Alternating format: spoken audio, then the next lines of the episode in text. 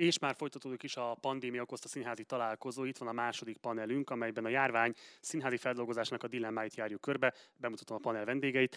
Itt van velünk Garai Judit, dramaturg, egyetemi oktató, szervusz. Itt van velünk Fritz Gergely, színházi kritikus, szervusz. Itt van velünk Pass Andrea, író, rendező, szervusz. És itt van velünk Dömötör András, rendező, színész, szervusz. És akkor kérem, hogy vegyétek elő a mikrofonotokat. Ugye az előző panelben az újranyitásnak a különböző járványügyi aspektusait néztük végig, vagy próbáltuk áttárgyalni. Nagyjából arra szorítkozott a beszélgetés, hogy hogyan és milyen megoldások mentén biztonságosan újranyithatóak azok a színházi épületek, ahol általában az előadások teret kapnak.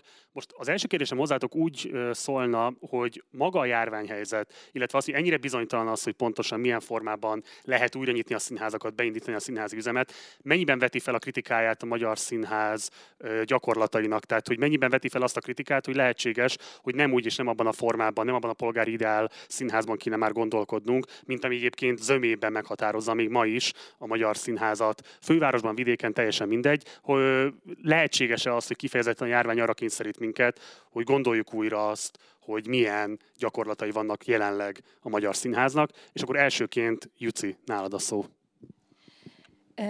Hát én folyamatos értelmezésben vagyok, tehát hogy, hogy, hogy fog ez változtatni, mit fog változtatni, mennyi idő alatt lehet változtatni, de én minden esetre azt gondolom, hogy mindenképpen ez most egy olyan lehetőség, tehát hogyha újra kinyitnak a, a színházak, vagy újra elindulnak az előadások, amikor igenis kapunk egy figyelmeztető jelet arra, hogy mi a feladat. Tehát a színház definíciója az most nyilván kitágult ez alatt az időszak alatt. Viták zajlanak erről, ennek én nagyon örültem, tehát hogy, hogy az a fajta párbeszéd, ami elindult a, a karantén kapcsán és a különböző online közvetítések, streamingek, nem tudom én micsodákon keresztül, vagy egyáltalán az, hogy milyen előadások voltak hozzáférhetőek, mely színházak hogyan reagáltak erre a helyzetre, azt szerintem egy nagyon tanulságos dolog, és az már üdvözítő volt számomra, hogy elindult egy diskurzus erről. Úgyhogy én én azt az oldalt képviselem, hogy igen, tehát mindenképpen változtatni kell, vagy újra kell gondolni, ezt a definíciót, ezt, ezt nagyon komolyan ki kell tágítani, és ennek a különböző eszközeit, meg tartalmi részét azt majd be kell építeni. Nem pikirkedni akarok, csak kérdezem az Andrást, hogy egyetértesz azzal, valóban elindult egy ilyen diskurzus, lehet -e ezt látni a magyar színházi nyilvánosságban, vagy sem, mint amit a Juci hivatkozott az előbb? Párbeszéd elindult, de én egy kicsit pessimista vagyok, tehát én, én nekem az minden konkrét megbeszélés, ami történt, én két, produkt, két itthoni produkcióval kapcsolatban tudok csak beszélni, tehát nehéz általánosítani, de ott mind a kettőnél ö, a körülmények miatt mégis egy rugalmatlanság van. Tehát az egyik dolog, amit amit ugye egy, egyből ki kell mondanunk, hogy hány néző tud majd beférni, hogyha egyáltalán bemehetnek majd az árterekbe, és akkor nyilván, nyilván felmerül az a kérdés, hogy mi van a jegybevétellel, és mit lehet játszani onnantól kezdve, tehát hogy lesz rentábilis esténként az előadás, és ott egy, egyből rendkívül sok gyakorlati kompromisszum van ugye plusz, most a katonáról beszélek, ott eleve egy olyan politikai pingpong közepén van most a színház, hogy ott még nehezebb ez a helyzet, tehát hogy ott most duplán kiszámíthatatlan minden. És az orlai produkció a másik, ami mondjuk mozgékonyabb a produkcióival, mert az eleve úgy van kitalálva, hogy lehessen utaztatni őket. Tehát ott nagyobb a mozgásterünk, meg eleve egy kisebb produkcióról van szó, de én azt érzékelem, hogy a, ebben a pillanatban az egész a, a, a jegybevétel és a finanszíroz, finanszírozhatóság körül, nem volt ez annyira bonyolult szó, de csak megszültem, hogy a körül forog. Tehát a járványügyi vagy járványal szembeni védekezési szempontokkal te nem feltétlenül találkoztál, azt mondod ezzel?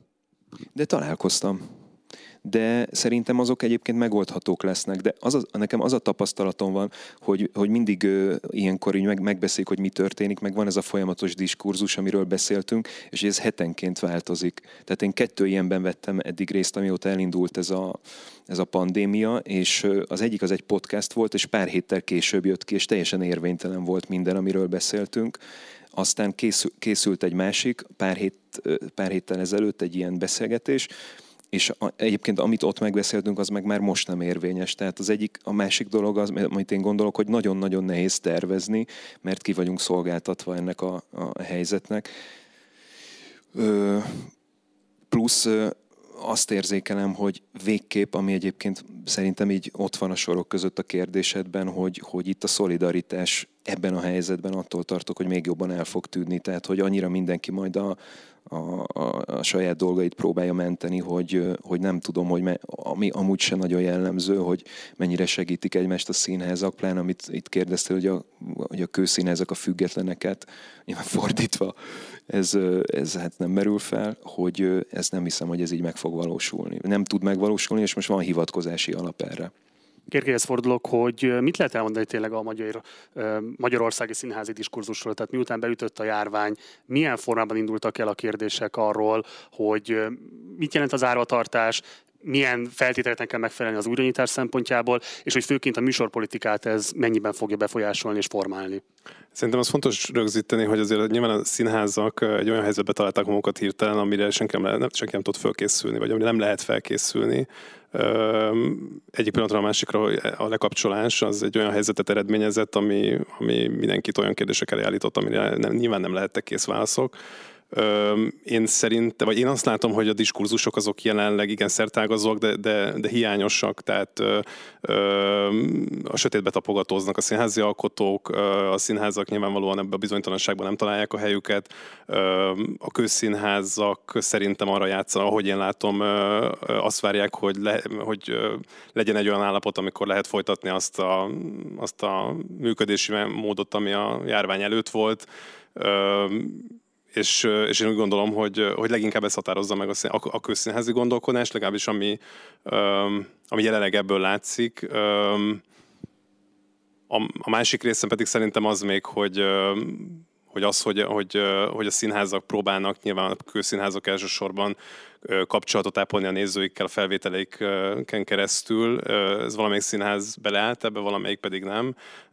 De én leginkább ezt látom, hogy van egy egyfajta várakozáson nézve, hogy mikor lehet visszaállni arra a működési módra, ami a járvány előtt volt van olyan érdekvédelmi szakmai szervezet, amely kifejezetten proaktívan lépett volna fel, akár abban, hogy beazonosítsa a legfontosabb problémákat, akár abban, hogy diskurzus kezdeményezzen, tehát hogy miről tudunk beszámolni, hogy milyen módon szerepeltek ezek a szervezetek, akár a, tár- teátrumi társaság, akár a színházi uh-huh. társaság, akár a dramaturgok cég, és így tovább, tehát az összeset egybevéve, ki az, aki a legaktívabb volt ebben az időszakban a párbeszédkeresése vagy indítása szempontjából? Hát én a párbeszéd annyira nem látom, szerintem a, a a, a Teátriumú Társaság ugye kommunikált több, több irányba, illetve Vigyánszki Attila kommunikált arról, hogy, hogy, a művészek, tehát hogy azokat a művészeket hogyan kellene segíteni, akik nehéz helyzetbe kerülnek, de hogy nyilván ennek a kultúrpolitikai kontextusát azért ne hagyjuk figyelmen kívül.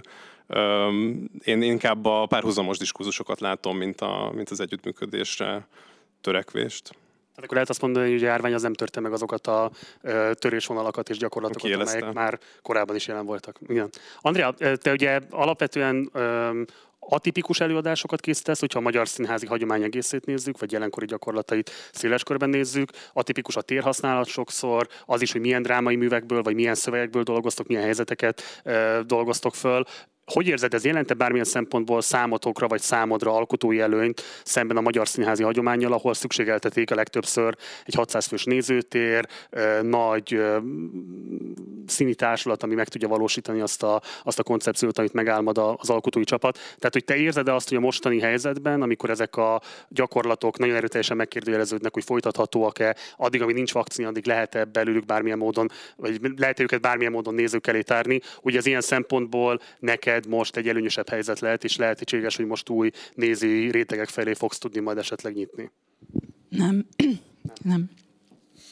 Én, én, igen, én abszolút konzervatív módon gondolkodom erről. Mivel ugye én is írom az esetek többségében a darabokat, borzasztó megterhelő volt ez a két és fél hónap, vagy mennyi, hiszen számtalan forgatókönyvet pörgettünk végig az agy, agyamon, vagy az agyunkon. Ugye nézek itt Juditra, mert állandó alkotótársam, és nagyon demotiváló volt ez a bizonytalanság. Ugye konkrét felkéréseim is vannak, például a belvárosi színház, ami nekem egy új közeg. Tehát, hogy máshogy új közeg, mint amiről te beszélsz, de én például kifejezetten kértem Orlai Tibort, hogy egy, hogy egy ilyen közegben ö, szülessen meg a legújabb produkció, mert én nem feltétlenül terekben látom a, azt, hogy újítsunk, hanem, hanem abban a kapcsolatban, amit kiépítünk a néző és az előadás között. És én ezeken a csatornákon gondolkodom már egy ideje, még a járvány előtt is. Azt gondolom, hogy ezen gondolkodtunk, a családi tűzfészek kapcsán, ami a legutolsó bemutatónk volt, még a vírus megjelenése előtt Magyarországon pont be tudtok mutatni, és nagyon érdekes, hogy, hogy na, és akkor a korábbi kérdésedre szeretnék inkább válaszolni, amit a többieknek tettél fel, vagy én ezen gondolkodtam nagyon sokat, hogy, hogy a változás az szerintem nem egy, egy helyzet motiválja, vagy hozza elő, vagy adott esetben ez a krízis, hanem, hanem egyszerűen eljutunk alkotóként egy, egy olyan pontra, amikor azon vesszük észre magunkat, hogy elkezdünk új utakat keresni. És, és ilyen értelemben nekem például ez az időszak annyira volt termékeny, hogy vissza tudtam tekinteni az eddigi munkáimra. És és például fel tudtam térképezni azt a, azt a folyamatot, ami, amit végig tapostunk eddig egyedül erre volt számomra hasznos ez az időszak. Nem biztos, hogy a kérdésedre válaszoltam. Abszolút, de... abszolút.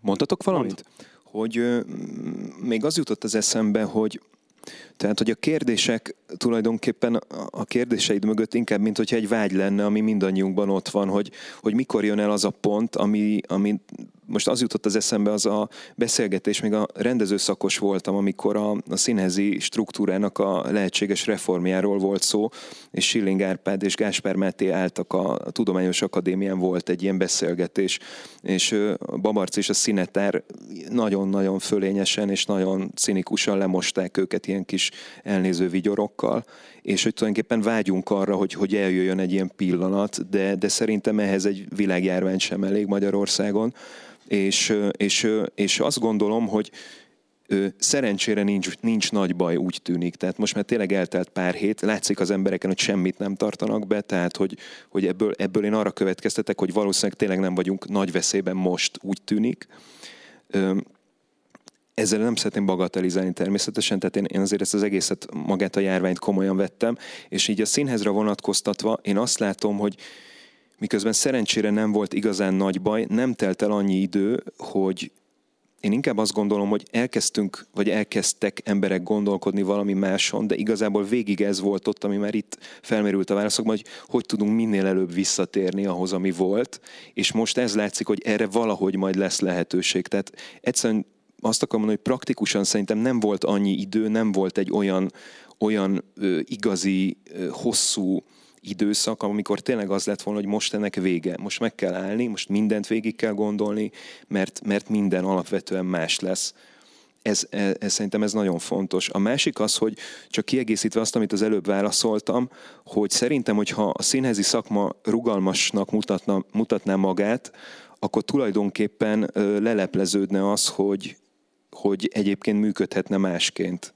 Tehát én például gondolkoztam azon, hogy hogy mi lenne, hogyha egy produkció valahonnan, ez régebben volt, ez nem most. Egy kőszínházi helyzetben volt az, hogy mi lenne, hogy egy produkciót elvinnénk az épületből, ahol egy intendánsnak az volt a válasza, hogy ez, ez, ez azért sem jó, mert ennek van egy olyan üzenete, hogy akkor így is tudunk működni.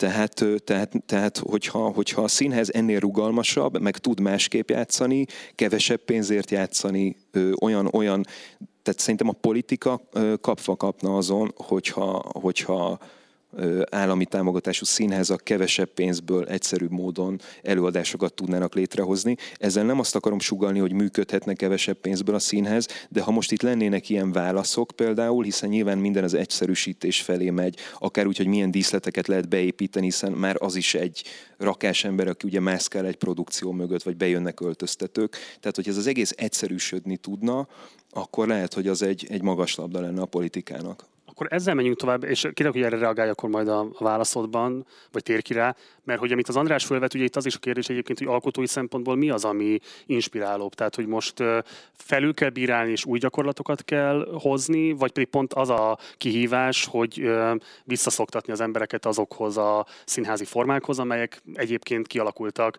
színházművészek és közönségük között, és pont ez az újranyitás, amire most szüksége lenne széles körben a nézőknek. Tehát, hogy alkotói szempontból számotokra most mi a fontosabb? Elővenni akármi pestisét és csinálni színpadi adaptációt, vagy pedig Zoom beszélgetések kivonataiból írni új drámákat, és nem tudom én a különböző chat csatornákba hívni be a nézőket. Tehát, hogy gyak, felül kell bírálni a gyakorlatot, mert most erre kényszerít a járvány, hogy épp arra kényszerít, hogy tartsa magát a színház művészet, és mutassa azt, hogy egyébként ez egy több száz éves, több ezer éves művészeti ág, és ennek egyébként egy járvány, egy világjárvány sem tud feltétlenül betenni.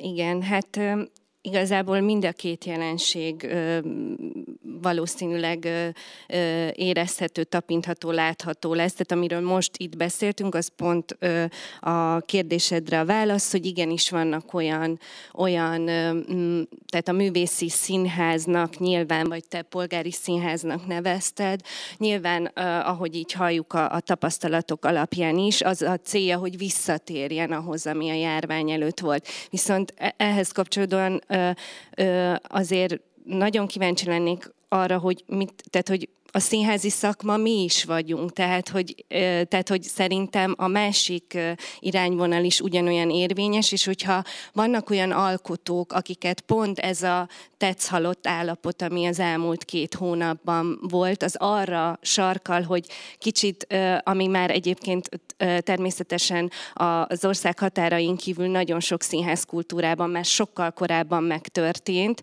és mi még mindig nem, nem nem vettünk át ebből elég, elég sok mindent, akkor azt gondolom, hogy, hogy a, a színházi szakma az nagyon sokrétű. Tehát, hogy lehet, hogy bele kell mennünk kompromisszumokba, hogyha egy olyan adott színházban, és most akkor az is egy nagy kérdés, hogy a színház épületét nem csak a színház épületet tekintjük színháznak, tehát hogyha bemegyünk egy színház épületbe, és ott olyan feltételeket szabnak nekünk, hogy vissza kell valahogy térnünk inkább ahhoz az állapothoz, ami a, a járvány előtt volt, vagy a karantén előtt volt, akkor ez a mi döntésünk, egyéni döntésünk, hogy belemegyünk ebbe a kompromisszumba. Viszont, hogyha én független alkotóként nagyobb teret kapok, és sokkal több mindenben dönthetek, és most az anyagi részét azt, azt nem, nem veszem, hanem a forma, a gondolkodásmód, mire akarok reflektálni, miről akarok beszélni az adott előadásomban, akkor azt gondolom, hogy igen, tehát lehet, persze, sőt,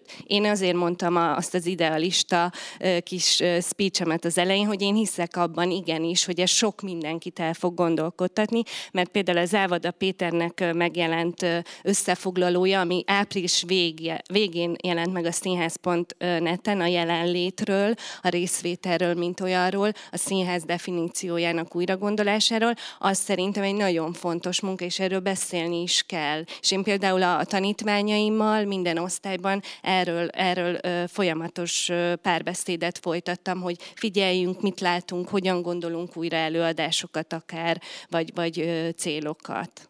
Köszönöm. Andrea?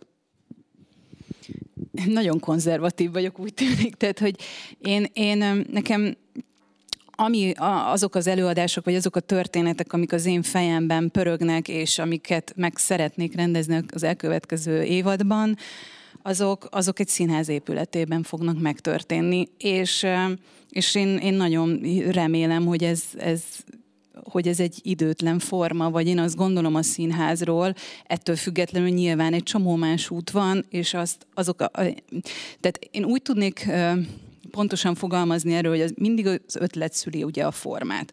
Hogy amint, hogyha olyan ötletem lesz, aminek az a formája, hogy kimenjek a színház épületéből, és épületekre vetítsek, most mondtam egy nagyon egyszerű példát, akkor annak az lesz az adekvát formája. És én, én azt hiszem, hogy nem, amikor arról beszélünk, hogy ideje, ideje új ízlést teremteni például a színházban, akkor én azt továbbra sem a járványjal tudom összekapcsolni. És, és ez egy nagyon hosszú folyamat, azt, hogy hogyan tudunk ízlést formálni, vagy hogy hogyan tudjuk megváltoztatni a nézőnek a befogadási horizontját, vagy mihez van ő kondicionálva, mihez van szoktatva, csúnya szóval, és például nekünk alkotóként, akár íróként, akár rendezőként, vagy tervezőként, szerintem ez lenne inkább a feladatunk. Tehát piciből elindulni, hogy ezek, ezeket, a, ezeket az elemeket el tudjuk mozdítani, amit esetleg már rozsdásnak érzünk, vagy túl olajozottnak, és tehát más, máshonnan figyelem ezt, vagy régebb óta foglalkoztat, mint hogy most így kívülről a fejemre lenne koppintva, hogy most valami nagyon-nagyon durva dolog történik, és meg kéne, hogy változzon valami a magyar színházi esztétikában vagy rendszerben. Nem, én erre a kérdésre, vagy erre a felvetésre szeretnék egy értelmező kérdést bedobni, mert én nagyjából ezt mondta Mohácsi János is a Revizor Online-nak az egyik hasonló beszélgetésében, hogy neki egyszerűen kell a színház épület ahhoz, hogy színházban tudjon gondolkozni.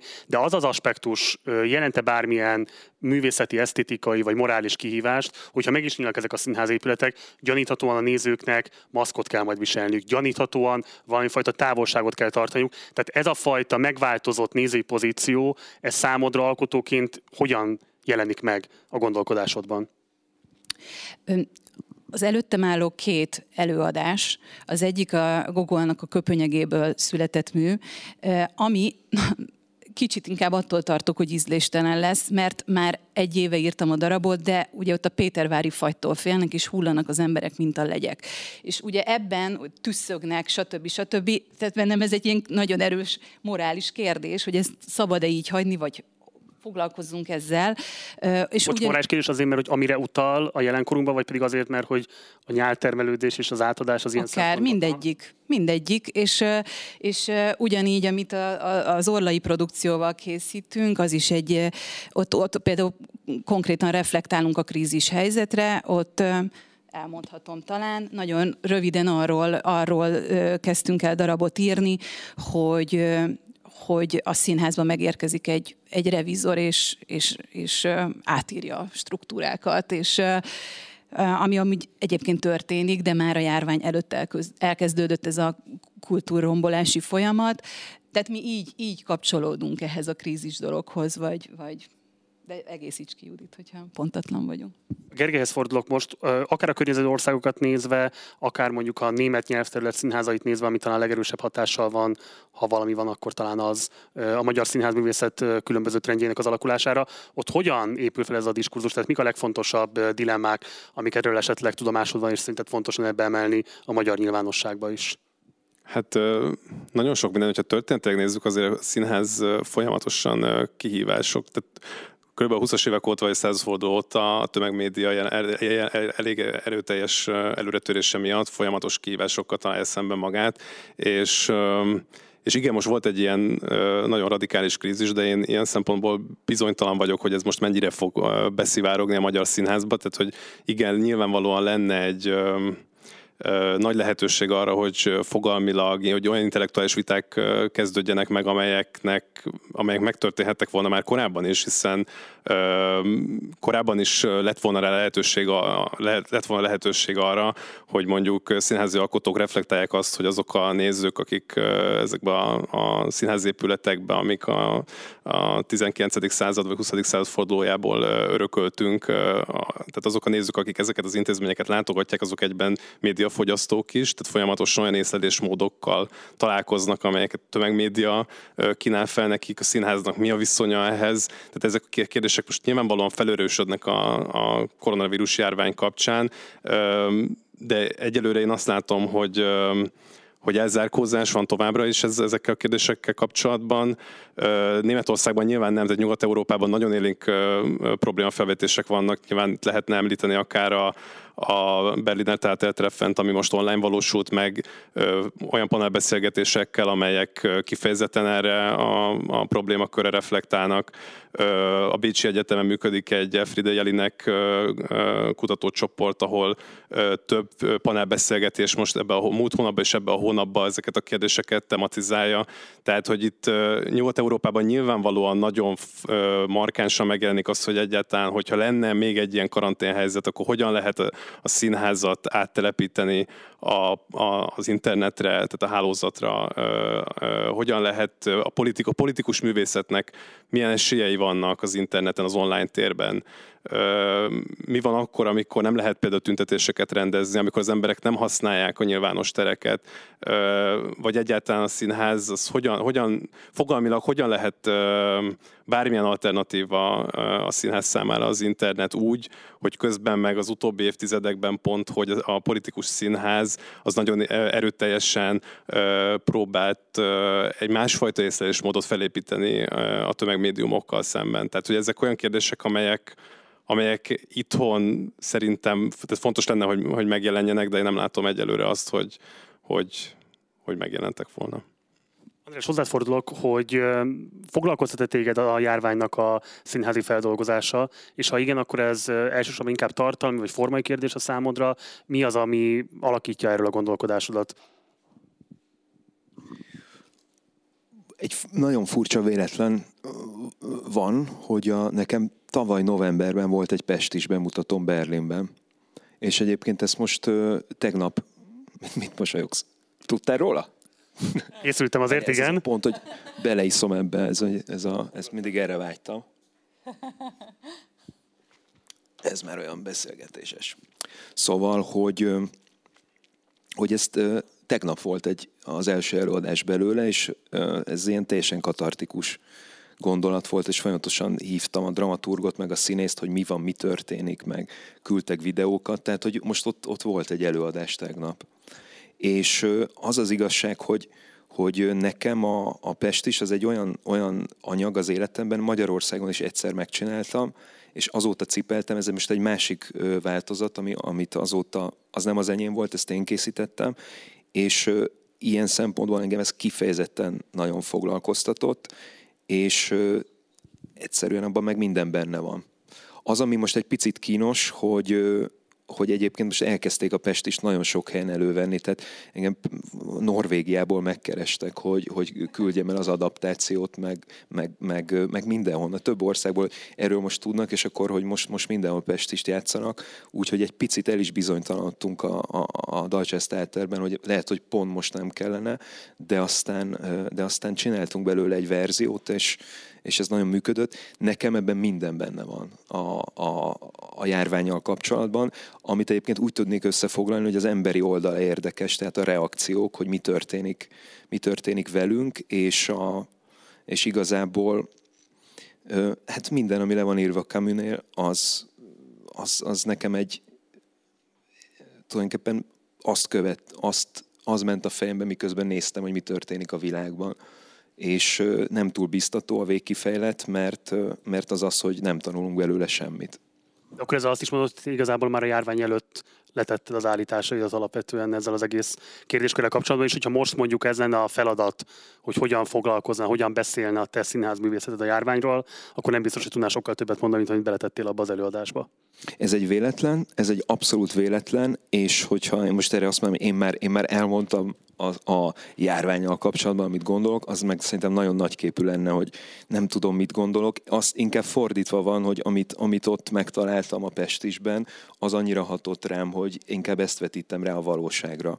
És, és hogyha most, ha most kellene elindulni egy tiszta lappal, akkor, akkor engem inkább az érdekelne, biztos, hogy nem a járvány felől közelítenék, hanem, hanem valahonnan onnan közelítenék, hogy, hogy, hogy az ismeretlennel mennyire nem tudunk mit kezdeni, és mennyire próbálunk történetet keresni hozzá, és mennyire próbáljuk strukturálni és értelmet adni neki, és hogy mennyire nem tudunk még mindig, úgyis, hogy a tudomány segít minket megbírkozni azzal, hogy van valami, amit együtt sem, sem a politikai rendszereink, sem a, sem a gondolkodásaink, gondolkodásmódjaink, sem a vallásaink nem tudnak kezelni, és nem tudnak hova helyezni, és ezek képtelenek vagyunk megbírkozni, és ide-oda kapkodunk, és híreket gyártunk, és ö, ezoterikus magyarázatokat, és színházat, ahelyett, hogy azt mondanánk, hogy nem nálunk van a, az irányítás Ugye az András felvetette a státuszkó kérdését, és hogy az ő megfogalmazása szerint alapvetően lehet, hogy azért sem mozdultak el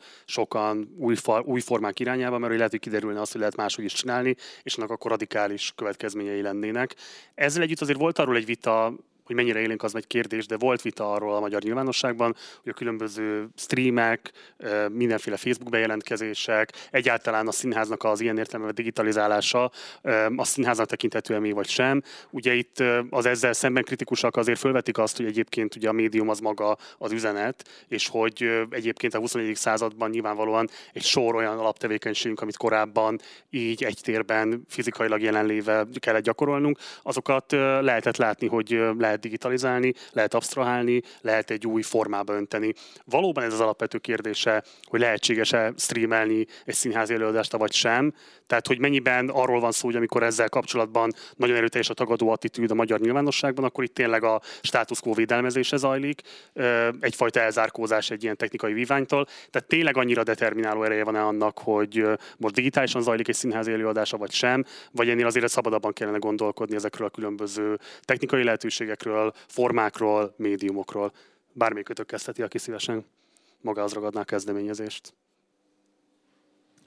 Kezdem akkor. Hát egyfelől ugye online színház az korábban is volt, de azért nyilván akkor ez egy olyan erőtérbe jelent meg, amikor a hagyományos jelenlétre épülő színház is működött. Tehát német nyelvterületen azért tehát német színház elmélet behatóan foglalkozott eznek a kérdésével. Például azzal, hogy megjelent egy ilyen könyv ebben a diskurzusban, az a cím, hogy Theater Auftritte, Internet Auftritte, bocsánat, tehát hogy olyan módon leírni a teatralitást, ami, ami akár az interneten, az, a számítógép képernyőjén is egyfajta jelenlétet generál.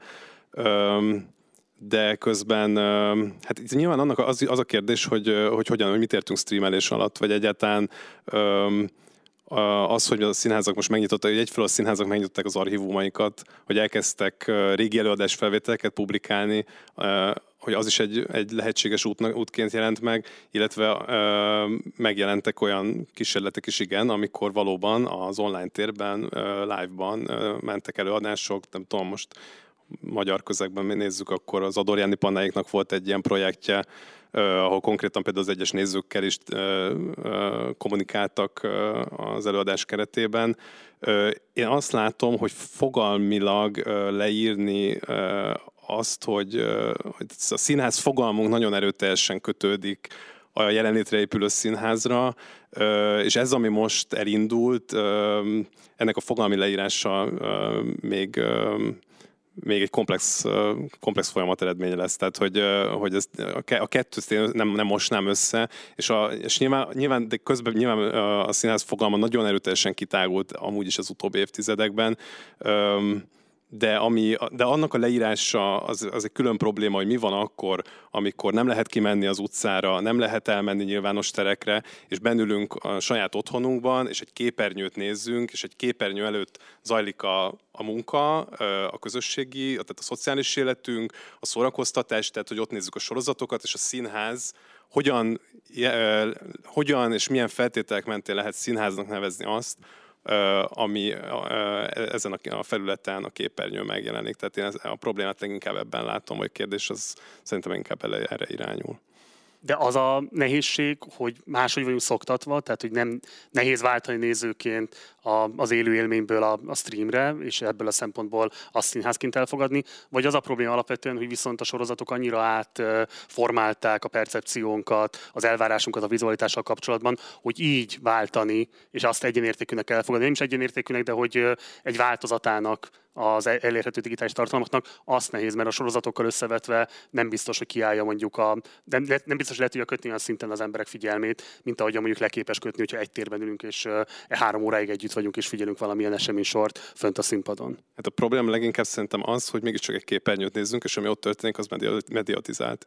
Tehát, hogy, hogy bele, beleilleszkedik egy, egy képi dramaturgiába és, és, és a jelenlét az teljesen átíródik, és másképp kezd el viselkedni, mint egy színházi előadáson, ahol szintén nem adott a jelenlét, ahogy most nem tudom, Lehmannnak, a Hansis Lehmann német színház elmérésznek a, a, az, az ezzel kapcsolatos szövegeire utalva, ugye a jelenlét az nem adott, azt a, egy normál színházi előadás keretei között is elő kell állítani, ahogy ő erről értekezik. Tehát, hogy, hogy a probléma szerintem az, hogy ott, hogy ott mindenképpen valahogy rá van utalva minden a képernyőre és a, és a vizuális médiumra.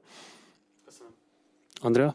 Nekem az volt nagyon érdekes, hogy ez a kényszer, hogy mindenki jelen akart lenni. Tehát, hogy a, a Facebookon a, a színészek felolvastak, mindenki streamelt a, az előadásait, és ugye nekünk indul egy csapatunk a narratíva, ami ugye négy független, vagy nem ezt a szót mindegy, de tehát négy rendező összefogásán alapszik, és mi például nem is valahogy úgy jött, hogy, hogy ne rakjunk ki képet, ne rakjunk ki bánki tavas előadást. Tehát, hogy, hogy mi van akkor, ha most így egy kicsit elcsendesülünk, és gondolkodunk azon, hogy, hogy hogyan tovább, vagy hogy nem mintha mi jó példa lennénk, nem is ezért mondtam, csak meglepő volt, hogy, hogy ezt mind a négyen így éreztük. És igen, tehát hogy mennyire, mennyire erős volt ez a késztetés a szakmában, hogy, hogy így is jelen legyen. De nem biztos, hogy kellett volna, vagy kell. Nem tudom. Jussi? Hát én, én azt tudnám csak ragozni, amit Gergely mondott, tehát hogy én is e, e, ez, ezen a, a, az értelmezési folyamaton mentem keresztül, de abban biztos vagyok, hogy, hogy ezek a technikai lehetőségek, amik most itt többek számára elérhetővé váltak, mert mint alkotói szempontból mondom ezt most, azt én abban bízom, hogy ezek beépülnek, tehát sokkal inkább be fognak épülni a, a különböző kortárs előadásokban, tehát hogy, hogy nem lesz egy ilyen mumus az, hogy, hogy, hogy mikor milyen dolog jelenik meg mondjuk egy előadásban, legyen az egy színházi térben, vagy, vagy egy, egy mármint, hogy színház épületben, vagy egy színház épületen kívül.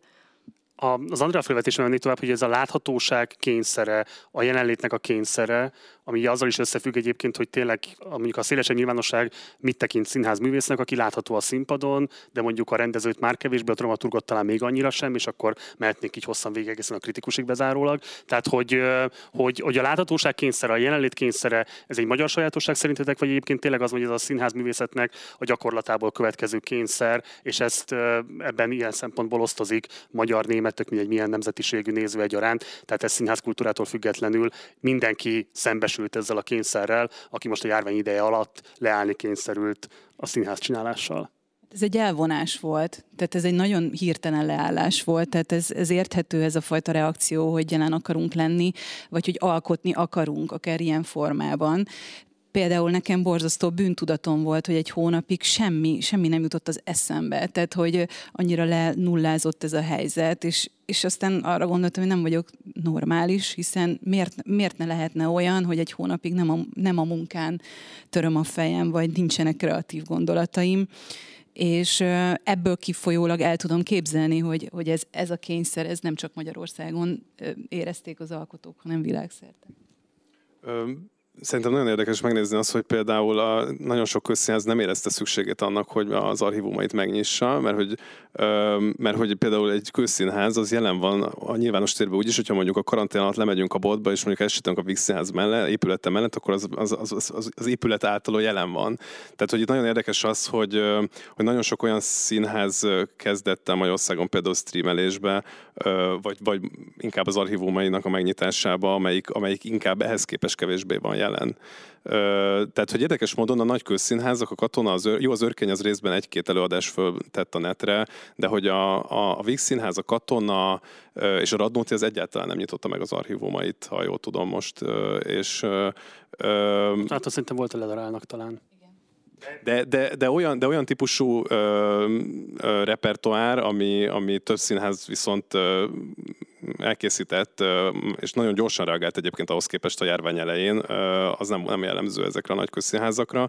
Ö, és amik kevésbé vannak jelen, akik kevésbé láthatóak, például függetlenek, ott, ott ez, ezzel kapcsolatban viszont voltak törekvések, vagy például a határon túli színházak. Tehát, hogy az nagyon érdekes, hogy, hogy most nagyon sok olyan határon túli előadás meg lehetett nézni online, ami korábban infrastruktúrálisan is nehéz ugye eljutni például rendszeresen akár Sepsiszentgyörgyre, akár Kolozsvára, és most ezeket az előadásokat meg meg lehetett nézni online. Erre egy picit rácsatlakozok is, de szeretném, hogyha majd az András reflektálna rá, hogy szerintem ezek a különböző előadásfelvételek kicsit azt is egyébként felhozták, hogy mennyire nagyfokú primitivitással vannak ezek az előadások egyébként rögzítve, archiválva, tehát hogy így a vizuális esetlegességek, a különböző, a kamera használatnak az esetlegességei. Ez nyilván pénzkérdés is, tehát nyilvánvaló, hogy egy, egy, egy, egy nagy egy jó minőségű archiválása egy előadásnak, ami ki is van találva, hogy nem csak le van szúrva három kamera, hanem annak az egésznek a képi világa föl van építve, rendezőileg végig van gondolva, tényleg adaptálva van két dimenzióba, az egy, az egy komoly szellemi munka is egyrésztről, nyilván meg másrészt anyagi ráfordítást is igényel, de hogy nagyjából nincsenek olyan előadások, amelyek mondjuk ténylegesen azt lehetne érezni, hogy adaptálva kerültek a képernyőre ez pusztán csak abból adódik, hogy tényleg a Magyar Színház kórosan alul finanszírozott, nincsen erre pénz, vagy pedig abból is adódik egyébként, hogy nagyjából most találkozott először a Magyar Színház művészet azzal a kihívással, hogy mit jelent a képalkotás, és hogyan kell képen azt, amit egyébként három dimenzióban téri kiterjedésben szoktunk megalkotni, hogy azt egyébként hogyan kell a kamerán keresztül esetlegesen a nézőtértől független nézők számára is hozzáférhetővé tenni. Te hogyan találkoztál például ezzel a dilemmával? Azzal a pestis előadás, amit te készítette, és amit streameltek, ott például mondjuk hogy nézett ki ennek az előadásnak az archiválása? Azt akarom, e, mielőtt erre válaszolnék mondani, hogy megint a, a kérdésedben benne volt egy válasz, amit, amit egyébként én pont miközben beszéltetek, hozzá szerettem volna tenni, hogy az mutatkozott meg, hogy mennyire rosszul vannak rögzítve az előadások, és emiatt is, meg, meg, meg emiatt a attól, hogy valahogy így elárasztott minket ez, és aztán, és aztán ez úgy természetesen, mint minden, amit az emberi faj csinál, hogy aztán a nagy lendület után ez úgy, ez úgy csillapodott, hogy, hogy devalválódott szerintem a, a dolog. Tehát, hogy egy idő után valahogy természetes módon az értéke annak, hogy miket lehet látni, az, az, az valahogy, valahogy megszűnt. Másrészt azt szerintem az is hozadéka volt, nem csak az, hogy, hogy, hogy például határon túlról miket lehet látni, hanem egyáltalán, hogy a, hogy így, így a világon egyszer csak. Tehát, hogy az szerintem óriási dolog, hogy valószínűleg olyan emberek is, akik mondjuk magyar színházba járók, egyszer csak elkezdenek nézni, nem tudom én, a, a Metropolitanből egy közvetítést, vagy éppen Németországból, vagy bárhin, bárhonnan, tehát szerintem ez nagyon jó volt. A kérdésedre válaszolva, mi azt találtuk ki, meg egy kicsit vissza is kötöm ahhoz, amit mondtam, hogy ugye dilemmáztunk, hogy most mindenki elkezdi a Pestist játszani, meg készült belőle, felolvasták. A, volt, az egyébként egy jó kezdeményezés volt, Oberhausenben azt csinálták, hogy, a, hogy összeszedték a város polgárait, és velük olvastatták fel Zoomon, az nekem az például nagyon tetszett, tehát azt éreztem, hogy az valami, ami mögött van egy valódi gondolat, tehát, tehát használja a médiumot és a helyzetet, és nem csak egyszerűen valamit át, áthelyezés, és tulajdonképpen csökkenti vagy beszűkíti, de hogy, de hogy amikor volt ez a pillanat, akkor mégis azt mondtuk, hogy de hát mégiscsak mi voltunk ami csak egy véletlen az elsők, hogy miért legyünk ennyire álszerények, hogyha nekünk itt van egy előadás, ami egyébként jól sikerült, hogy azt ne, ne tegyük ki, és akkor úgy döntöttünk, hogy azt csináljuk, hogy a, vagy az, tehát egy olyan ötletem lett, hogy a színész menjen végig, ez egy, egy monológ, hogy menjen végig a kihalt színház épületen.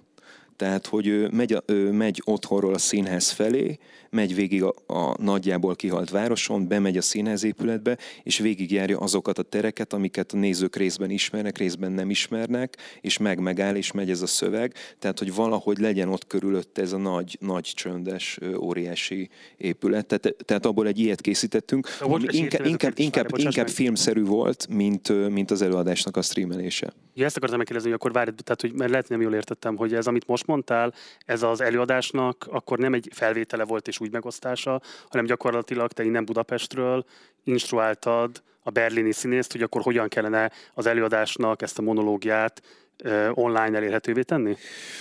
egészen pontosan úgy nézett ki, mivel technikailag nem tudtuk megoldani, hogy instruáljam, hogy, hogy ő mindig készített felvételeket, amiket elküldött. Mivel ezeket iszonyatosan szigorúan vették, hogy nem lehet, tehát ki mehet be az épületben milyen körülmények között, és az volt, hogy csak ő és az operatőr mehetett be. Egyébként elképesztően jó volt ez, hogy, hogy megy végig ezen az épületen, ami totál kihalt. És ez, ezek az üres nézőterek, három játszóhelye van ennek a színháznak, és oda bebeült, a színpadon megállt, és mondta ezeket a szövegeket. Nem lehetett megoldani, hogy én ebbe beleszóljak, tehát mindig beszéltünk, felvett valamit, elküldte, megnéztem, beszéltünk, újra felvette, de, de nagyon-nagyon nálósággal, tehát nem volt nagyon instruálva. Meg nagyon bíztam benne, meg hát volt egy kész előadásunk, azt kellett áttenni. És aztán ebből lett egy olyan, úgy tudták megoldani ezt, hogy tegnaptól játszák, most lesz még öt előadás belőle, hogy a színhez elé, ami egy szerencsés adottság, hogy ott van egy tér, ami viszonylag csöndes, hogy oda felépítettek egy színpadot, és szépen végigrakták a nézőteret úgy, hogy megvan a távolság, és ott, ott játszották most ezt. De az már az eredeti előadás, csak technikailag le kellett egyszerűsíteni valamit benne, de, de így is talán működik. Tehát akkor, tehát akkor konkrétan visszatérve csak egy pillanatra a streamre, hogy itt nem az előadás felvételét osztottátok meg, hanem egy az egybe adaptáltátok a járvány helyzetre egy operatőrrel és egy színésszel. Igen, igen, mert az történt, hogy a, na nem tudom, na megpróbálom ledarálni ezt, hogy elkezdtünk, van egy Solaris előadás ugyanebben a, a színházban, amit csináltam, és elkezdtük próbálni. És ott volt egy technikus fiú, egy videótechnikus, aki elkezdte a színészeket szétbontani digitálisan, összekeverni őket, egymásra rakni az arcukat, és őrjöngtünk pár napig, hogy ez mennyire jól fog kinézni, és utána arra jöttünk rá, hogy ez ennyi, ebben nincsen több, és hogy ez unalmas, és valójában nem működik, és valójában mindenki ezt csinálja, és mire elkészülünk vele, addigra már száz ilyen lesz, és volt egy ilyen élményem, hogy hagyjuk ezt, hogy, hogy zoomolunk. És a Zoomon keresztül beszélünk, és ami egyébként szerintem működik, tehát ezzel nem azt akarom mondani, hogy ez nincsen, csak, csak hogy, hogy legyen ez valahogy más, és akkor ez a, ezzel a színésszel beszéltünk, hogy mi lenne, ha otthon olvasná ezt fel, vagy a lakásában mászkálna, és utána ő elküldött nekem egy videót, amin ő maga csinálta ilyen casting videó, hogy egy üres próbaszínpadon ő mindenféléket csinál, szerepeket játszik, és nekem annyira megtetszett, hogy mondtam, hogy mi lenne, ha bemennél az üres próbaszínpadra, és elmondanád így, és ezt megcsinálta, és aztán abból lett ez az ötlet, hogy ez nem elég, menjél végig az épületem. Um, ugye ez az egész járványhelyzet nem csak Európában, hanem a világ egészében most teremt egy olyan közös élményt, amivel igazából a mi generációnk, hogyha most egy kicsit lazán kezeljük ezt a generációs kérdést, nem rendelkezett korábban. Tehát, hogy valószínűleg az utolsó ilyen nagy közös tapasztalat, ami nem úgy történik, hogy mondjuk a World Trade Centernek a leomlása, a terrortámadás, hogy valahol megtörtént, mindannyian emlékszünk rá, hanem hogy mindannyian valamilyen módon részesei voltunk. Vagy úgy, hogy megúsztuk adott esetben, vagy úgy, hogy voltak, akiknek nagyon komoly áldozatokat kellett hozniuk, nagyon komoly krízisen mentek keresztül, adott esetben elvesztették a szeretteiket. Tehát van egy olyan közös krízis élmény, ami Európában mindenképpen mostantól egy közös hivatkozási pont lesz. Tehát akár beszélünk a járványról majd színházban, akár nem beszélünk erről, ez körül fogja lengeni a következő években, talán évtizedben is nem csak a színházművészetet nyilván, hanem a többi művészeti ágat is. Ezzel az élménnyel hogyan lehet kezdeni bármit is a színházban. Tehát nem azzal, hogy hogyan beszélünk a járványról a színházban, hanem hogy a járvány közös tapasztalatát hogyan lehet kezelni, hogyan lehet feldolgozni, hogyan lehet nem feltétlenül járványról szóló előadásokban is érvényesíteni, hiszen akár simán elképzelhető, hogy, hogy mondjuk a következő években is kell még majd esetleg fizikai távolságot tartani, maszkot hordani, vagy időről időre leállni például mondjuk egyes városokban, megyékben és így tovább mondjuk az ilyen publikus találkozókkal, mert fölüti a fejét újra majd a járvány, és nincs még vakcina. Tehát, hogy ezzel az élménnyel, erről gondolkodtatok-e már, hogy ez mennyiben fogja meghatározni és determinálni a munkátokat a következő években? Bárki kezdheti. Én, én az időkezelésen gondolkodom elég sokat. Tehát, hogy nagyon megváltozott az időhöz való viszonyunk ebben az elmúlt időszakban. Ez azt hiszem, hogy egy közös tapasztalás, de cáfoljatok rá, hogyha nem így van. És és a színpadi idő az borzasztóan felgyorsult. Tehát, hogy én is pörgetem a dialógokat, mindig történjen valami a színpadon, különben elveszítem a nézőt, és kiesik a, a, a, a flowból, vagy a figyelmét elveszíti, és van egy ilyen hajszoltság a színpadon. Nem tudom, hogy ez így érthető-e. És hogy ez, tehát a színpadi időkezelés az például pont szerintem az ehhez a, ehhez a jelenséghez kapcsolható, hogyha valamit meg lehet lovagolni, vagy amit meg lehet így, vagy a hasznunkra lehet húzni, hogy egész egyszerűen teremthetünk olyan pillanatokat a színpadon, és most nem a csendekre gondolok, vagy, hanem amikor egy olyan értelmezési elágazóhoz juttatom el a nézőt, amikor az van, hogy meg lehet állni, és, és és ki lehet nyitni horizontokat, és tudunk gondolkodni. Vajon erre képes ez a műfaj? Például engem ez nagyon érdekel. Juci?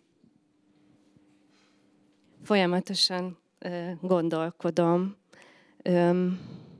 Nem tudom, ezt még nem tudom. Nem tudom, hogy, hogy hogy ez a nagy, nagy, most ilyen nagyon primér dolgok jutnak csak eszembe, de nyilván ezen túlmutat, hogy ez a nagy közös tapasztalat, és én nem gondolom egyébként, hogy ez csak Európára nem vonatkozna, persze, tehát hogy ez, ez egy nagy közös emberiség tapasztalat, vagy nem tudom, de én inkább ahhoz csatolnék vissza, amit András is érintett már, tehát hogy ez a, a, a hogyha valaki figyeli a, a kortás filozófia, esztétika irányait, ez a poszthumanista filozófia az, a, ami, ami, ami szerintem tényleg nagyon-nagyon fontos lenne, hogy ez, ez ez, ezzel foglalkozzunk, beépüljön, az, hogy, hogy mi veszi át a, az ember szerepét, és már ebben a mondatban megint csak az ö, ö, ö, világlik ki, hogy az ember, mint olyan, ez egy központi dolog, és, és mindenek fölött áll, hogy szerintem ezt, ezt, ezt érdemes nagyon végig gondolni, vagy azt gondolnám, vagy reménykedem benne, hogy ez egy köz, közös tapasztalat lesz, hogy,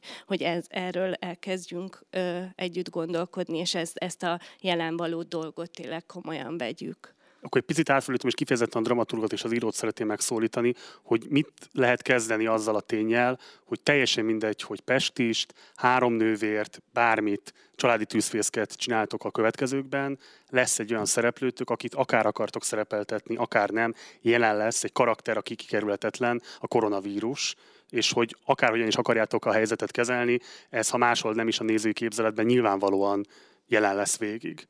Hát meg az alkotói ö, oldalon is természetesen.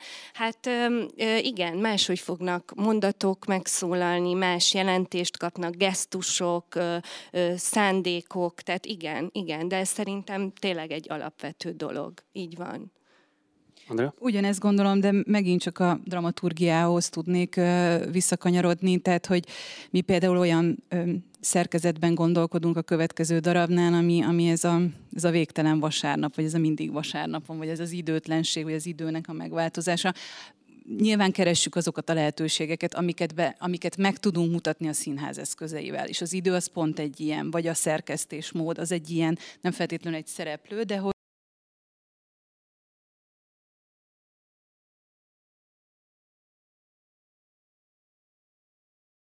András?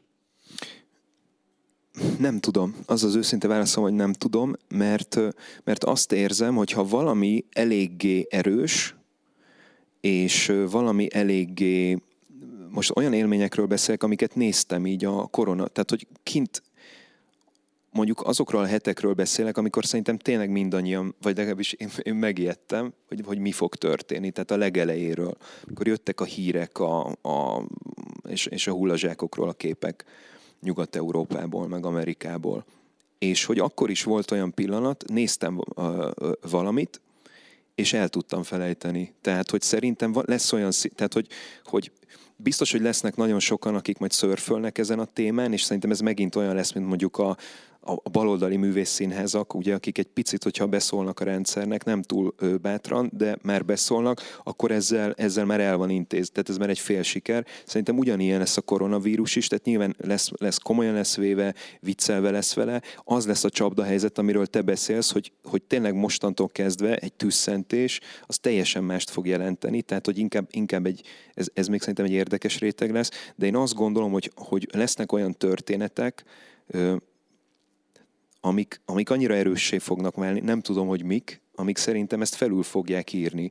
És az jutott még az eszembe, hogy mi, mi is most elkezdtünk pár napja próbálni, először Zoomon, most pár szót találkoztunk, és vigyázunk egymásra, de mégis most az jutott az eszembe, hogy ott a próbán én el, el, el tudtam felejteni tehát nem volt ott a harmadik szereplő mondjuk egy kettősben, hogy ott a koronavírus, mert valami annyira intenzív lett, meg érdekes. Az nyilván más, hogyha beülnek a nézők, hiszen a nézők döntik el, hogy mi történik a színpadon, és nyilván az a közösségi ö, most az jutott az eszem, hogy lélegzés, csak ugye ez most olyan lenne, az szándékoltan ezt mondtam volna, pedig csak azt akartam, hogy ez az együttlét, hogy az, az lehet, hogy ezt felülírja, mert viszont a nézők jelenléte, akik egyszer jönnek oda, és ők a koronavírusra gondolva jönnek be, hogy lehet, hogy az ő figyelmük majd ezt felülírja, és ugye ez lehet, hogy a, né- a színészekben is okoz majd valamit, hogy éppen valamit, amit most csinálnak, tehát lehet, hogy ők már megszoktak egy érintést, vagy egy közeledést, de a nézőtérről majd egy olyan reakció jön, hogy ők is érzik, hogy ez most kockázat, vagy ez most nekik mást jelent, és ettől nyilván átértelmeződik a játszók számára is. Ezt el tudom képzelni, de hiszek abban, hogy, hogy nem kizárólagos a téma. Gergely, ugye a te szakterületed a 20. századi traumák színpadi ábrázolása. Mit lehet elmondani egyébként ezek alapján, hogy ezek az igazi nagy kataklizmák után mik voltak a legbeazonosíthatóbb reakciói a színházművészetnek, és mik azok a tényezők, amelyek esetlegesen változtatták ezeket koronként? Hú, jó komplex, mert hogy, mert hogy nyilvánvalóan színház, tehát attól függ, hogy melyik színházat nézzük, tehát hogy most nyugat-európai, német, azon belül, vagy, vagy kelet-európai, magyar, stb. Hát a kettőt annyira nem mosnám össze, mert hogy jelenleg még benne vagyunk nagyon abban, tehát hogy éppen még történik velünk az, ami ami történik, tehát hogy még, még itt van a vírus, és még ez az egész történik, és hogyha esetleg lesz majd valószínűleg egyszer egy olyan időszak, amikor ez lezárul, és vissza tudunk erre nézni, az már, az már egy másik helyzetet fog eredményezni. Tehát, hogy én azért nem tudom, hogy a színház ezt hogyan fogja tudni úgy feldolgozni, mert, mert hogy még ez, ez, a, ez a folyamat ez még zajlik. Ez az egyik, ami szerintem ezzel kapcsolatban fontos, a másik pedig, hogy, hogy hogy ez a kataklizma ez nagyon heterogén, tehát hogy ö, ö, van egy láthatatlan ellenség, a vírus, ö, és azért, ö, ö, hogy, hogy említetted a, a, a 20. századi kataklizmákat, ott pedig hát, tudjuk archoz kötni, tudjuk ö, különböző történelmi eseményekhez kötni ö, ö, a, a kataklizmát magát, és hogy ez ilyen szempontból szerintem eléggé ö, eltérő ettől, de ettől függetlenül nyilvánvalóan a, a polgári illúzió színház keretei között lehet ezen, túl is tematizálni a, a, a vírust ilyen művekkel, mint akár a, a Decameron vagy a Pest is. Tehát, hogy biztos, hogy lesz egy csomó ilyen előadás. Az a kérdés, hogy, hogy a tematikusságon túl a színház mit fog tudni ajánlani a jövőben és tud-e esetleg olyan, akár a Magyar Színház olyan észlelésmódokat felkínálni, amelyek reflektálni tudnak arra a helyzetre például, amiben éltünk a karantén alatt. Akkor másként kérdezem, hogy mi volt az utolsó olyan kataklizmája a 20. századnak, ami a keleti és a nyugati színpadokon egyaránt megjelent és tematizálta a színi előadásokat? Hát nyilván a 20. Tehát a, nyilván a, a 20. században több ilyen esemény volt. Tehát a második világháború, holokauszt az egy, az egy ilyen típusú esemény volt, de hát nem tudom, tehát például a szeptember 11 az nem, nem tematizálódott olyan mértékben például Kelet-Európában, mint nyugaton. Tehát a, a 20. század úgy univerzálisan az biztos, hogy egy ilyen esemény, igen, amely amely Európában, az Európai Színházban markánsan megjelent. És mi az a kataklizma, ami leginkább egyébként a, a, a formai változásokat adott esetben indukálta, vagy előmozdította? Um, én ezt nem feltétlenül kötném így tematikussághoz, tehát uh, szerintem, uh, tehát én, én szerintem a színháznak a különböző uh, útkeresései azok mindig valamilyen olyan külső um, eseményhez köthetők, amelyek a színház médiumával függnek össze, és itt, és itt inkább a mediális változásokra utalnék elsősorban, nem feltétlenül a tematikusságra.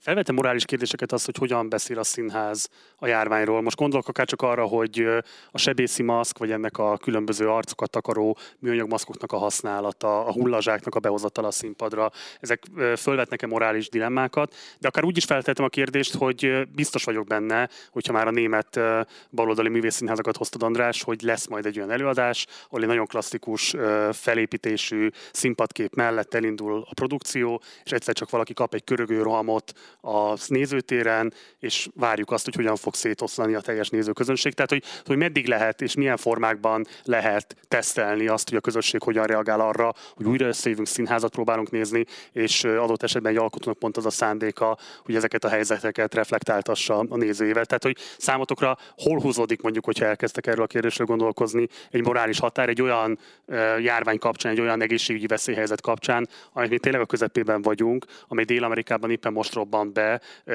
nagyon sok áldozatot szedett országosan is, meg világviszonylatban is, és simán lehet, hogy egy második hullám Magyarországon is és Európában is. Tehát, hogy miközben még benne vagyunk ebben a járványban, lehet -e esetleg tenni ilyen ajánlásokat, hogy mondjuk ilyen vagy olyan eszközök, ilyen vagy olyan hatások kerülése, az mondjuk méltányolható, mint, mint művészeti szempont. Andrea? Milyen hatásokra gondolsz? Most ez az utolsó kérdésedet pont nem értettem, hogy mm, hogy nem hozok be ilyen eszközöket a színpadra, mint hullazsák, vagy, vagy, vagy mire gondolsz? Tehát, hogy olyan konkrét is. utálásokat végzek a színpadon. Én szerintem, fú, ez nagyon nehéz, mert én azt gondolom, hogy minden döntésünk egy, egy morális döntés a színpadon. Ez is vírustól független. Tehát, hogy, hogy hogyan, hogyan mutatok meg egy karaktert, hogy a, hogy a színészek hogyan, hogyan viszonyulnak a szerepükhöz. Tehát, hogy szerintem muszáj, hogy minden morális kérdést legyen, ami a színpadon történik. És mindenért felelősséget kell vállaljunk. Ilyen módon nyilvánvalóan nem kivétel a maga a maszk sem, hogyha ha ezzel, ezzel szeretnék ott a színpadon valamit kezdeni. Öm, hozzáteszem, hogy például én azt hiszem, hogy most nem is fogok ilyen konkrétan utalgatni a színpadon erre a helyzetre, bár mondtam, hogy nem megyünk el vakon mellette, ugyanakkor nem lesz benne egy ilyen fókusz, holott azt el kell, hogy meséljem, hogy nekünk volt egy ilyen ajánlatunk Debrecenbe, hogy a Pestissel foglalkozzunk, de még azelőtt, hogy megjelent volna a vírus Magyarországon, és annak azért, mert mert kikerült a kötelező tanterből Camus. De, vagy például Bekettel már nagyon régóta szeretnénk foglalkozni, de egyből az történne, hogyha beülne a néző, azt várná el tőlem, hogy valamilyen módon kössem a jelenlegi helyzethez, magyarázzam meg, hogy miért ezt az anyagot választottam, holott minket nem, nem emiatt piszkál már egy jó ideje Bekettnek a, a több műve is. És éppen ezért inkább úgy döntöttem, hogy, hogy hogy Bekettel nem jövőre fogok foglalkozni. Pontosan ezért lehet ez egy gyávosság, vagy, de, vagy akár az lehet a válaszom, amit te is mondasz, hogy még nagyon benne vagyunk, és még erről nagyon nehéz lenne pontosan képet adnunk. András? Nekem az jutott az eszembe, hogy, hogy nagyon függ ez attól, hogy, hogy hol történik ez. És pont amiről az elején beszéltem, hogy Magyarországon szerencsére nem volt, tehát szerintem nincs a, a, az embereknek egy olyan közös élménye, hogy valami nagyon-nagyon durva dolog történt. Inkább, inkább ez a riadság van, és az, hogy, hogy, hogy ezt most valahogy megúsztuk és nyilván nagyon más az, hogy beszéltem valakivel, aki, aki Barcelonába szorult, tehát nem tudott hazamenni onnan, és ő azt mondta, hogy ők tényleg rettegtek, tehát folyamatos volt a mentők hangja, és vitték el az embereket, és, és hogy attól retteget, hogy a kisgyerekének, hogyha bármi otthon, ha lesérül, akkor nem fogja tudni bevinni a kórházba, tehát mit kezd vele, hogyha eltörik a, eltörik a keze. Tehát nyilván nagyon más ő, hozzányúlni ehhez a témához, és szerintem attól függ, hogy mi, a, mi az emberek viszonya hozzá. Tehát én azt érzem, hogy itthon inkább ez a, ugye, ahol a, ahol a vezetők annyira kemények, hogy, hogy a járványhelyzet közepén is háromszor annyi ideig fogdossák egymás kezét maszk nélkül, mint, mint ez ajánlott lenne,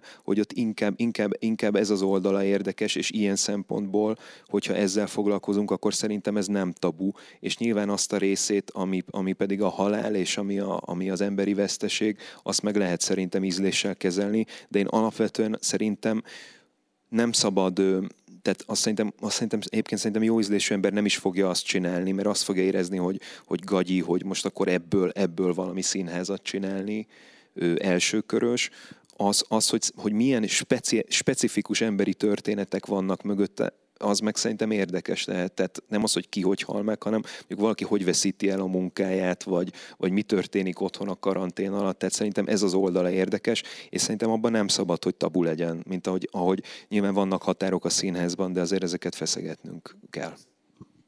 Juci? Gergely? Még az jutott eszembe itt az előző kérdés kapcsán, hogy, hogy ugye a 20. századi kataklizmákkal kapcsolatban ott ugye volt egy erőteljes tabusítás, tehát hogy ott fel kellett tárni azt, hogy mi történt, itt pedig ami velünk történik most, tehát ez egy ilyen szempontból teljesen más típusú trauma, vagy egy más típusú trauma lesz, de hogy de hogy igen, csak úgy ismételni tudom magam ezzel kapcsolatban, hogy még, hogy még annyira folyamatban vagyunk benne, hogy, hogy, hogy nehezen látunk rá szerintem arra, hogy ez utána hogyan lesz majd feldolgozható. Bocsánat, csak annyi, hogy nekünk itt a fő trauma az, hogy nem tudjuk, hogy mi történik, tehát nem tudjuk, hogy pontos információkat kapunk-e, más, mások azok, amiket hallunk egyébként ismerősöktől, hogy itt-ott valami történt, és nem, nem érti az ember, hogy az hol van a számokban, tehát hogy összezavarodik, és szerintem ez egy erősebb érzet, és, és erről a, és egy, és egy társadalmi frusztrációról beszél, és nem arról, hogy, hogy egyébként a halál jár közöttünk. Egy záró kérdéskör, ami picit túlmutat egyébként a, a művészeti működésen, de közben szerintem alapvetően determinálja a művészeti működést a színházban. Nevezetesen, hogy azért a színházak újranyitását azért is ünnepelhette olyan sokan, ünnepelhették olyan sokan a, a színészek, színházi alkotók közül, mert itt azért egy brutális megélhetési válság bontakozott ki hetek alatt, ami részben nyilván rávilágít arra egyébként, hogy mennyire törékeny egzisztencia Magyarországon színházművészetet művelni, de másrészt rávilágít arra is egyébként, hogy, és ez szerintem az előző panelbeszélgetésünkben is elég élesen kirajzolódott, hogy hiába van jelen továbbra is a járvány, mint veszélyforrás, egyre erősebb az a megfontolás, hogy ez egy járulékos veszteség, ha adott esetben valaki megfertőződik, és hogy részben a nézők nagyon szeretnének színházba járni, ez volt a válasz, de részben nyilván az is van, hogy a magyar színház művészetet művelőknek muszáj lenne végre színházat csinálniuk ahhoz, hogy ez a válság, ez ne temetse végleg maga alá őket. Úgyhogy a kérdés felétek úgy szólt ti, akik színházat csináltok, és ilyen értelemben munkát adtok egyébként színházművészek, színészeknek, zenészeknek, tök mindegy, tehát a színpadon lévő embereknek, mozgattok egy nagy szerkezetet, hogy hogyan kerül elő számotokra ez a válság, hogyan kerül elő ez a dilemma, milyen morális aspektusai vannak annak, hogy most, amikor majd elkezdtek próbálni, akkor olyan embereket eresztetek össze, akikről nem feltétlenül lehet biztosan tudni, hogy nem-e vírushordozók, vagy ha egyébként nem is vírushordozók, simán előállt egy olyan helyzet, hogy valaki más, aki esetleg mondom fertőzés nélkül bejön a színházba, találkozik valamelyik próbanap után valaki mással, elkapja a vírust, visszahozza, tehát hogy nem lehet kontrollálni azokat a társas érintkezéseket százszázalékosan, amelyekben ezek az emberek részesülnek egy próba folyamat során, tehát elő vagy utóbb előállhat egy igenis kiemelt kockázati helyzet. Tehát számotokra akár a színészválasztás determinálja azt, hogy mondjuk nem hívtok el 65 évnél idősebb embert, akár azt, hogy mondjuk nem kéritek tőlük azt, hogy emelt hangon kiabáljanak egymással, mert akkor ugye bő nyálmennyiség hagyja el a szájukat, akár odáig bezárólag, ami ugye már többször előkerült a nyilvánosságban, hogy szabad-e csókolózni a színpadon, vagy nem szabad csókolózni a színpadon. Tehát, hogy mik azok a morális dilemmák, amik egyrésztről abból adódnak, hogy így szeretnétek színházat csinálni, kellene is színházat csinálni, mert ez az egyedüli megélhetési forma jelenleg ezeknek az embereknek, mert nincsen más állami program, de közben meg nyilvánvaló, hogy a vírus nem múlt el, továbbra is itt van, szerencsére nem terjedt el széles körben, de lehet, hogy pont egy színházi előadás szolgálhat ilyen szempontból majd gócpontként, vagy, vagy egy olyan eseményként, ahol sokkal jobban elterjed, mint ahogy azt korábban esetleg tapasztalhattuk. Ki kívánja kezdeni? Kezdem én, mert, mert rajtam nincs ekkora felelősség, de az biztos, hogy pont a, a Andival, amikor az új darabon ö, dolgoztunk, már a, már a legelején, amikor elkezdtük ö, kidolgozni a koncepciót, akkor ez egy szempont volt, hogy ö, 60 évnél idősebb színészt ö, rakjunk el bele ebbe a, ebbe a készülő előadásba. A másik része pedig az, hogy, hogy bennem ez egy komoly lelkismereti kérdés volt, hogy én nagyon-nagyon megijedtem, amikor kitört a, a amikor a karantén elkezdődött, hogy most el fog maradni két bemutatóm, csak a tanítás van, és hogy, és hogy, és hogy a, a, azok a napi kiadásaim, amik akkor is vannak, ha a négy fal között ülök, mert az albérletemet ki kell fizetni, stb. stb., akkor, akkor ez hogy lesz? És ugye szabadúszó dramaturként amúgy is ezzel nyáron szokott az ember szembesülni, hogyha nincsen nyári produkciója, de most ez az időszak ez sokkal hosszabbnak tűnt, és, és bennem volt ez folyamatosan, hogy, hogy én most milyen áron várom azt, hogy elkezdődjenek a próbák, hogy végre kapjak pénzt. Úgyhogy ez egy komoly kérdés, igen. Még annyi kiegészítés miatt a többieknek átadom a szót, hogy ugye egyébként pont ma vagy tegnap volt a hír, hogy egy 37 éves férfi Magyarországon úgy, hogy nem volt semmilyen más alapbetegsége, elhunyt Igen. koronavírusban. Tehát ez az, azt is jelzi, amiket tapasztalatom máshol is, hogy nem igaz az, hogy kizárólag a 60 fölöttiek számára járhat halálos következménnyel a vírussal való megfertőződés. Szerintem menjünk így körbe akkor, hogyha azt lehet jó, és akkor Gergely nálad a szó. Hát én az alkotói oldalon nem tudok reagálni. Hát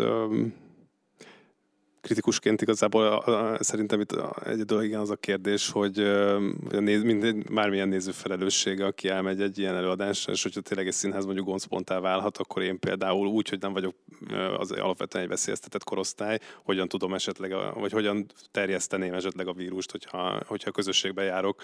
Tehát, hogy, vagy egy, vagy egy olyan zárt térbe, ahol tényleg össze vagyok zárva olyan nézőkkel, ahol esetleg a vírus terjedni képes akkor kritikusként fölmerül az a kérdés, hogy egyébként mondjuk egy mű kritika során morális aspektusokat kell levizsgálni. Most mondok egy nagyon egyszerű helyzetet. Egy fantasztikus produkcióról beszélünk, több százan, százan vannak a, a színpadon, rohangálnak össze-vissza, énekbeszéd van benne, tehát egy csomó olyan tevékenység van, ami kimelegedéssel jár, intenzív beszéddel jár, tehát nyilvánvalóan fokozottan vírusterjesztői helyzeteket állíthat elő. Ez például kell tematizálni a kritikának, hogy kell ezzel kapcsolatban visszajelzéssel élnie mondjuk az alkotók felé a kritikának.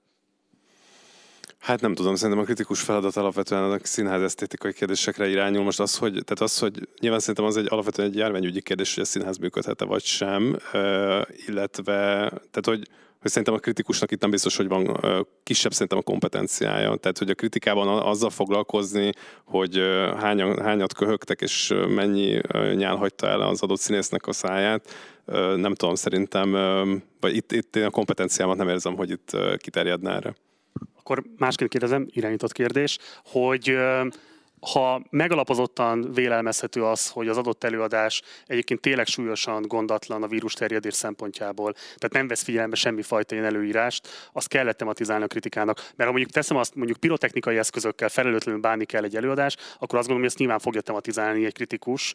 Meg kell ezt tenni adott esetben, hogyha egy járványügyi veszélyhelyzet során tapasztal hasonlót a színházban. Fú, nehéz kérdés, nem tudom. Szerintem, szerintem ez alkati kérdés is, hogy, hogy mind a két út lehetséges, hogy ez kritikus ezt egyáltalán nem tematizálja, és az is lehetséges, hogy igen, mert felelősnek érzi azt, hogy mondjuk más nézőknek kerüljenek veszélybe. Köszönöm szépen, Andrea. Jucit tudom ismételni, emberek megélhetéséről van szó. Vagy dolgozunk, vagy nem tudom, akkor mi történik. Tehát én mi két hét múlva elkezdünk próbálni és nem tudom elképzelni azt, hogy, hogy óvatosan dolgozzunk, és hiszen az, az az előadásban nem lesz óvatos, tehát előbb-utóbb úgy fognak játszani, ahogy, ahogy szoktak színészek, tehát megérintik egymást, vagy, vagy kiabálnak. Nagyon nehéz kérdés, de én egy hónappal ezelőtt felhívtam az összes színészt, fiatal színészekről van szó, tehát és átbeszéltük ezt. Akkor még nem, akkor még ugye karanténban voltunk, és felmerült az, hogy tesztet szerezni, de hát narratíva, tehát hogy így nagyon, már mint a csapat, akik ezt csinálni, nincs pénzünk, tehát hogy um, nyilván az a pénz, amit ők ebből... Akkor ti tesztelés nélkül fogtok próbálni, ha jól értem. Hát most az úgy néz ki, hogy igen, de, de nem tudjuk máshogy megoldani, hiszen NK-os pályázatokból fizetjük ki a színészeket, nyilván ezzel sem fogják túlkeresni magukat, de nekik az egy havi megélhetés például ez a produkció. Ez, ez, egyébként ez nagyon mm, fontos kérdés olyan szempontból is, hogy ugye kértünk halasztást ezekre a pályázatokra, és ha jól tudom, decemberig lehet ezeket eltolni. Szóval um, De nyilván le fogunk ülni, pont vasárnap egyébként a, a, a csapattal, a narratívás csapattal, és ezeket a kérdéseket újra át fogjuk beszélni. És van lehetőségetek járványi szakember bevonására, vagy bármilyen orvos szakember bevonására ezekbe a vitákba, vagy ezekbe a kérdésekbe, vagy itt a saját belátásatok alapján fogtok majd végül is egyébként döntést hozni? Annyi mindent hallani, hogy, hogy egy kicsit azt érzem, hogy hogyha tudnék valakihez fordulni, nyilván megtettem volna, vagy van, ha van ilyen, akkor szóljatok kérlek, mert, mert nagyon szívesen, meg boldogan fordulnék tanácsért. Nem tudom, nem tudom, hogy, hogy ez felelőtlen döntése, hogy mi elkezdünk próbálni két hét múlva. Ez a terv. Nem kipécézni akarok, csak szerintem ez egy borzasztóan fontos dilemma, és kicsit akár még a műsoridőnek a kára is szívesen beszélnék róla, mert hogy ha jól értek, akkor itt az a helyzet van, hogy nem nagyon van olyan szakmai szervezet, amelynek az ajánlásai alapján el tudnátok járni, tehát itt konkrétan nektek át kell tárgyalnatok, hogy ki milyen kockázatot vállal, ki milyen tudás alapján Pontosan. dönt arról, hogy ez most kockázat-e vagy sem, és aztán hoztok egy döntést a saját szakállatokra, de simán lehet, hogy fölül vagy alul becsülő az esetleges kockázatokat. Hát úgy tűnik, hogy ez, ez a helyzet, és azt ugye tudni kell, hogy ebben a produkcióban szabadúszó színészekkel dolgozunk, tehát nincsen más bevételi forrásuk, csak ezek a független produkciók, amik így becsorognak az évad során, és azok a játszási pénzek, amik, amik azért nem, nem túl nagy, nagy összegek. Tehát nincs, nincs, nincsen ilyen szervezet, vagy nem, nem tudom, hogy kihez lehetne fordulni. Bennem egyébként ez felmerült, én nagyon naivan ezt a kérdést fel is tettem, hogy hogyha kiírnak mindenféle pályázatokat az új médiás technológia használatára, akkor miért nem írnak ki koronavírus tesztre, vagy hogy, hogy ezt meg lehessen pályázni. Értetted fel? Többeknek a szakmában. Nem, nincs szervezet, ha jól tudom, ahova ezt fel lehet. válasz? Nem, nem volt rá válasz. Hát nevetés nevetés. Hát most le, nem tudom. Szabó László itt az előző panelben a Magyar Teátron Társaság titkára az jónak nevezte a fölvetést, hogy esetleg az emmi valami külön alapot különítsen el uh-huh. kifejezetten tesztre, meg, meg, meg védekezésre kapcsolatos kiadásokra. Ugye a filmiparban ez létezik, tehát a film alap által támogatott produkcióknál ott nagyon komoly védekezési megoldásokba investált az filmlap, és ezt kifizette, akkor ez esetben nálatok ilyesmi nincs. Egy záró kérdést engedj még meg, hogy nálad ez olyan értelmet felelősségvállalás a többiek felé, hogy érezted ezt a megélhetési krízist, és ezért csináljátok az előadást, vagy ettől függetlenül is azt gondolod, hogy az a te művészeti meggyőződésed, hogy most ennek az előadásnak az elkészítése az, ami az adekvát válasz a jelen helyzetre?